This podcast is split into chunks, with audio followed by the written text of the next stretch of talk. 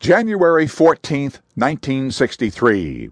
George Wallace is sworn in as Alabama's new governor and vows segregation now, segregation tomorrow, segregation forever. Months later, Wallace stands in the schoolhouse door at the University of Alabama trying to block black students from enrolling there. I deem it to be my solemn obligation and duty to